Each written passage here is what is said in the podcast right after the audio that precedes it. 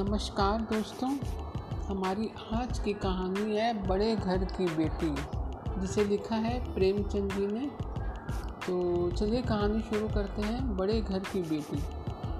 बेनी माधव सिंह गौरीपुर गाँव के जमींदार और नंबरदार थे। उनके पितामह किसी समय बड़े धन्य धान्य संपन्न थे। गाँव का पक्का तालाब और मंदिर, जिनकी अब मरम्मत भी मुश्किल थी, उन्हीं की कृत्य स्तंभ थे।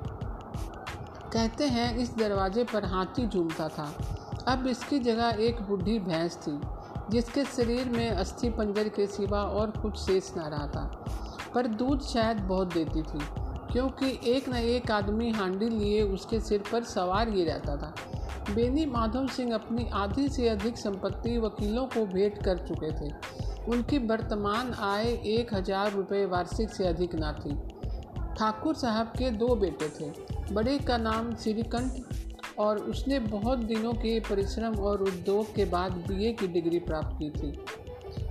अब एक दफ्तर में नौकर था।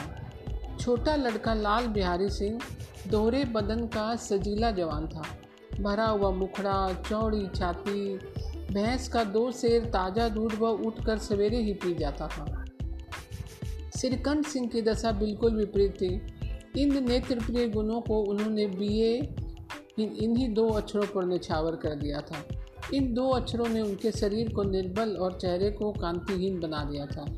इसी से वेदक ग्रंथों पर उनका विशेष प्रेम था। आयुर्वेदिक औषधियों पर उनका अधिक विश्वास था। शाम सवेरे उनके कमरे में प्रायः खरल की सुरीली कर मधुर ध्वनि सुनाई दिया करती थी। लाहौर और कलकत्ते के वैद्यों से बड़ी लिखा पड़ी रहती थी।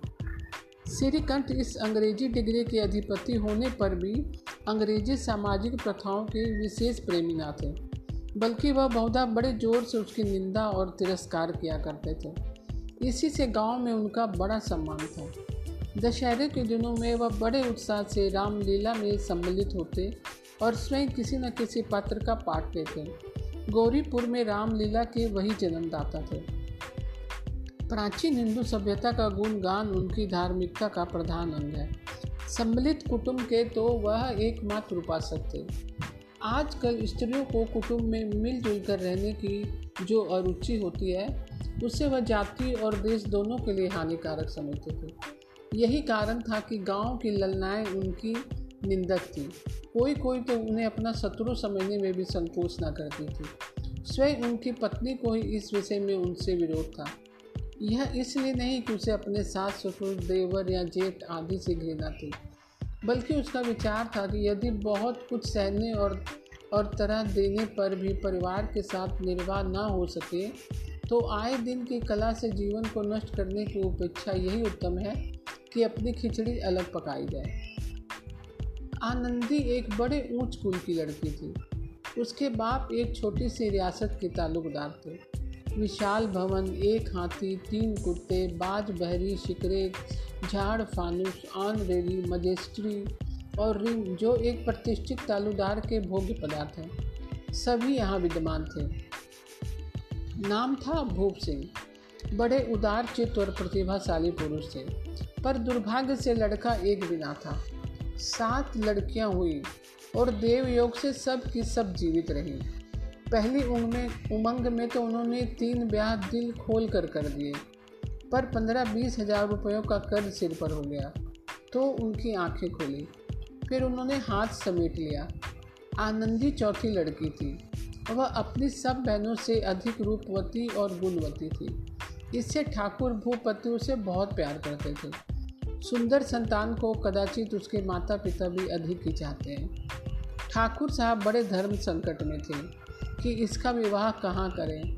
ना तो यही चाहते थे कि ऋण का बोझ बढ़े और ना यही स्वीकार था कि उस उसे अपने को भाग्यहीन समझना पड़े। एक दिन श्रीकंठ उनके पास किसी चंदे का रुपया मांगने आए। शायद नागरिक प्रचार का चंदा था। भूप सिंह उनके स्वभाव पर रिझ गए और धूमधाम से श्रीकंठ सिंह का आनंदी के साथ विवाह हो गया। आनंदी अपने नए घर में आई तो यहाँ का रंग ढंग कुछ और ही देखा। जिस टीम टाम की उसे बचपन से आदत पड़ी हुई थी, वह यहाँ नाम मात्र को भी ना थी। हाथी घोड़ों का तो कहना ही क्या? कोई सजी हुई सुंदर बहली तक ना थी। रेशमी स्लीपर साथ लाई थी, पर यहाँ बाग कहाँ? मकान में खिड़कियाँ तक ना थी। ना ज़मीन पर फरस, ना दीवार पर तस्वीरें। यह एक सीधा सादा देहाती गृहस्थ का मकान था। किंतु आनंदी ने थोड़े ही दिनों में अपने को इस नई अवस्था में ऐसा अनुकूल बना लिया। मानो उसने विलास के समान कभी देखे ही ना थे। एक दिन दोपहर के समय लाल बिहारी सिंह दो चिड़िया लिए हुए आया और भावच से बोला, जल्दी से पका दो, मुझे भूख लगी है। आनंदी भोजन बनाकर उसकी राह देख रही थी। अब वह नया बन, नया व्यंजन बनाने बैठी। हाड़ी में देखा तो घी पाव भर भी ना था। बड़े घर की बेटी किफ़ायत क्या जाने? उसने सब घी मांस में डाल दिया। लाल बिहारी खाने बैठा तो दाल में घी ना था। बोला, दाल में घी क्यों नहीं छोड़ा? आनंदी ने कहा, घी सब मांस मांस में पड़ गया। लाल बिहारी ज़ोर से बोला, अभी परसों घी आया था। इतना जल्द उठ गया? आनंदी ने उत्तर दिया, आज तो कुल पाव भर रहा होगा। वह सब मैंने मांस में डाल दिया। जिस तरह सूखी लकड़ी जल्दी से जल जाती है, उसी तरह छुझा से बावला मनुष्य जरा जरा सी बात पर तिनक जाता है। लाल बिहारी को भावज की यह ढिठाई बहुत बुरी मालूम हुई। तिनक कर बोला, मैके में तो चाहे घी की नदी बहती हो। स्त्री गालियाँ सह लेती है, मार भी सह लेती है, पर मैके की निंदा उनसे नहीं सही जाती। आनंदी मुँह फेर कर बोली, हाथी मरा भी तो नौ लाख का। वहाँ इतना घी नित नाई कहार खाते हैं। लाल बिहारी जल गया। थाली उठाकर पलट ली और बोला, जी चाहता है, जी पकड़ कर खींच लो। आनंदी को भी क्रोध आ गया। मुँह लाल हो गया और बोली, वह होते तो आज इसका मज़ा चखाते। अब अपर उज्जर ठाकुर से ना रहा गया। उसकी स्त्री एक साधारण जमींदार की बेटी थी। जब जी चाहता, उस पर हाथ साफ़ कर दिया करता था। खड़ाव उठाकर आनंदी की ओर ज़ोर से फेंकी और बोला, जिसके गुमान पर भूली हुई हो, उसे भी देखूँगा और तुम्हें भी। आनंदी ने हाथ से खड़ाव नहीं रोकी तो सिर बच गया। खड़ाव रोकी तो सिर बच गया, पर उंगली में बड़ी चोट आई। क्रोध के मारे हवा से हिलते पत्ते की भांति कांपती हुई अपने कमरे में आकर खड़ी हो गई। स्त्री का बल और साहस, मान और मर्यादा पति तक है उसे अपने पति के ही बल और पुरुष का घमंड होता है।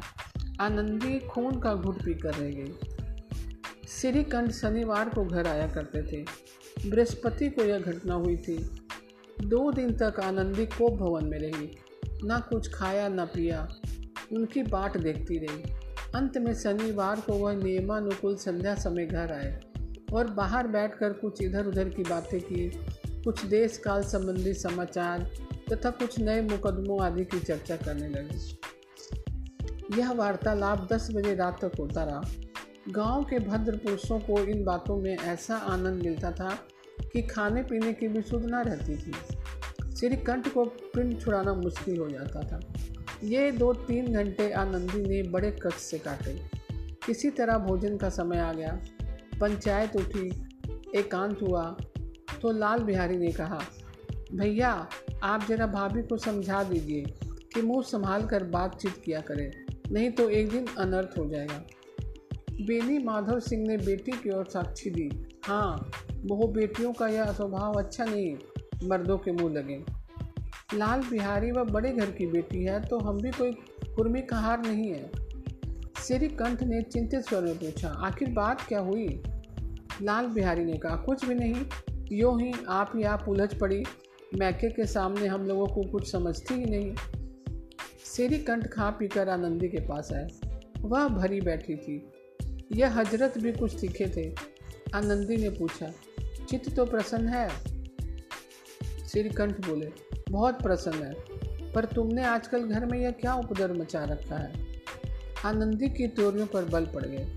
झुंझलाहट के मारे बदन में ज्वाला से गए उठी बोली जिसने तुमसे यह आग लगाई है, उसे पाऊँ तो मुँह झुलस लूँ श्रीकंठ इतनी गर्म क्यों होती हो? बात तो कहो। आनंदी, क्या कहूँ? यह मेरे भाग्य का फेर है। नहीं तो गवार छोकरा, जिसको चपरासी गिरी करने का भी सहूर नहीं, मुझे खड़ाओं से मार कर यो ना करता। श्रीकंठ सब हाल साफ़ साफ़ कहो तो मालूम है। मुझे तो कुछ पता नहीं। आनंदी, परसों तुम्हारे लाडले भाई ने मुझसे मांस पकाने को कहा। घी हांडी में पाव भर से अधिक ना था। वह सब मैंने मांस में डाल दिया। जब खाने बैठा तो कहने लगा, दाल में घी क्यों नहीं? बस इसी पर मेरे मैके को बुरा भला कहने लगा। मुझसे ना रहा गया। मैंने कहा कि वहाँ इतना घी तो ना ही कहाँ खा जाते हैं और किसी को जान भी नहीं पड़ता। बस इतनी से बात पर इस अनुयायी ने मुझ पर खड़ाव फेंक मारी। यदि हाथ से ना रोक लूँ तो सिर फट जाता। उसी से पूछो। मैंने जो कुछ कहा, वह सच है या झूठ? श्री कंठ की आँखें लाल हो गई। बोले, यहाँ तक तो हो गया। इस छोकरे का यह साहस। आनंदी स्त्रियों के स्वभावानुसार रोने लगी, क्योंकि आँसू उनकी पलकों पर रहते हैं। श्रीकंठ बड़े धैर्यवान और शांत पुरुष थे। उन्होंने कचाती, कदाचित ही कभी कोई क्रोध आता था। स्त्रियों के आँसू पुरुषों की क्रोधाग्नि भड़काने में तेल का काम देते हैं। रात भर करवट बदलते रहे। उद्विग्नता के कारण पलक नहीं झपकी। प्रातःकाल अपने बाप के पास जाकर बोले, दादा, अब इस घर में मेरा निवाह न होगा। इस तरह की विद्रोहपूर्ण बात कहने पर श्रीकंठ ने जितनी बार अपने कई मित्रों को आड़े हाथों लिया था, परंतु दुर्भाग्य, आज उन्हें स्वयं वही बातें अपने मुँह से कहनी पड़ी। दूसरों को उपदेश देना भी कितना सहज है। बेनी माधव सिंह घबरा उठे। और बोले, क्यों? श्रीकंठ इसलिए कि मुझे भी अपनी मान प्रतिष्ठा का कुछ विचार है। आपके घर में अब अन्याय और हट का प्रकोप हो रहा है। जिनको बड़ों का आदर सम्मान करना चाहिए, वे उनके सिर चढ़ते हैं। मैं दूसरों का नौकर ठहरा पर पर रहता नहीं। यहाँ मेरे पीछे स्त्रियों पर खड़ाओं और जूतों की बौछार होती है। कड़ी बात तक चिंता नहीं। कोई एक ही दो कह ले। वहाँ तक मैं सह सकता हूँ। किंतु यह कदापि नहीं हो सकता कि मेरे ऊपर लात मुझसे पड़े और मैं दम न मारूं। बेनी माधव सिंह कुछ दबाव न दे सके। श्री कंठ सदैव उनका आदर करते थे। उनके ऐसे तेवर देख कर बुढ़ा ठाकुर अवाक रह गया। केवल इतना ही बोला, बेटा, तुम बुद्धिमान हो। होकर ऐसी बातें करते हो। स्त्रियाँ इस तरह घर का नाच कर देती हैं। उनको बहुत सिर चढ़ाना अच्छा नहीं। श्रीकंठ इतना मैं जानता हूँ। आपके आशीर्वाद से ऐसा मूर्ख नहीं हूँ। आप स्वयं जानते हैं कि मेरे ही समझाने, बुझाने से इसी गाँव में कई घर सफल। पर जिस स्त्री के मान प्रतिष्ठा का ईश्वर के दरबार में उत्तरदाता हूँ, उसके प्रति ऐसा घोर अन्याय और पशुवत व्यवहार मुझे असहाय है। आप सच मानिए, मेरे लिए यही कुछ कम नहीं कि लाल बिहारी को कुछ दंड नहीं देता। अब मेनी माधव सिंह भी गरमाए ऐसी बातें और न सुन सके। बोले, लाल बिहारी तुम्हारा भाई है, उससे जब कभी भूल चूक हो, उसके कान पकड़ लो। लेकिन श्रीकंठ लाल बिहारी को मैं अब अपना भाई नहीं समझता। बेनी माधव सिंह, स्त्री के पीछे श्रीकंठ जी नहीं। उसकी क्रूरता और अविवेक के कारण। दोनों कुछ देर चुप रहे। ठाकुर साहब लड़के का क्रोध शांत करना चाहते थे। लेकिन यह नहीं स्वीकार करना चाहते थे कि लाल बिहारी ने कोई अनुचित काम किया है। इसी बीच में गाँव के और के सज्जन हुक के चिल्लम के बहाने वहाँ आ बैठे। कई स्त्रियों ने जब यह सुना कि श्रीकंठ पत्नी के पीछे पिता से लड़ने को तैयार है तो उन्हें बड़ा हर्ष हुआ। दोनों पक्षों की मधुर वानियाँ सुनने के लिए उनकी आत्माएँ तिल मिलाने लगी। गाँव में कुछ ऐसे कटुल मनुष्य भी थे, जो स्कूल की नीतिपूर्ण गति पर मन ही मन जलते थे। वे कहा करते थे श्रीकंठ अपने बाप से दबता है, इसलिए वह दब्बू है। उसने विद्या पढ़ी, इसलिए वह किताबों का कीड़ा है। बेनी माधव सिंह उसकी सलाह के बिना कोई काम नहीं करते थे। यह उनकी मूर्खता है। इन महानुभावों की शुभकामनाएँ आज पूरी होती दिखाई दी। कोई हुक्का पीने के बहाने और कोई लगान की रसीद दिखाने आकर बैठ गया। बेनी माधव सिंह पुराने आदमी थे। इस भावों को ताड़ गए। उन्होंने निश्चय किया, चाहे कुछ ही क्यों ना हो। इन द्रोहियों को ताली बजाने का अवसर ना दूँगा। तुरंत कोमल शब्दों में बोले, बेटा, मैं तुमसे बाहर नहीं हूँ। तुम्हारा जो जी चाहे करो। अब तो लड़के से अपराध हो ही गया है। इलाहाबाद का अनुभव रही झिल्लाया हुआ ग्रेजुएट इस बात को ना समझ सका। उसे डिबेटिंग क्लब में अपनी बात पर अड़ने की आदत थी। इन हथकंडों की उसे क्या खबर? बाप ने जिस मतलब से बात पलटी थी, वो उसकी समझ में ना आई। बोला, लाल बिहारी के साथ अब इस घर में नहीं रह सकता। बेनी माधो बेटा, बुद्धिमान लोग मूर्खों की बात पर ध्यान नहीं देते। वह बेसमझ लड़का है। उससे जो कुछ भूल हुई, उसे तुम बड़े होकर क्षमा करो।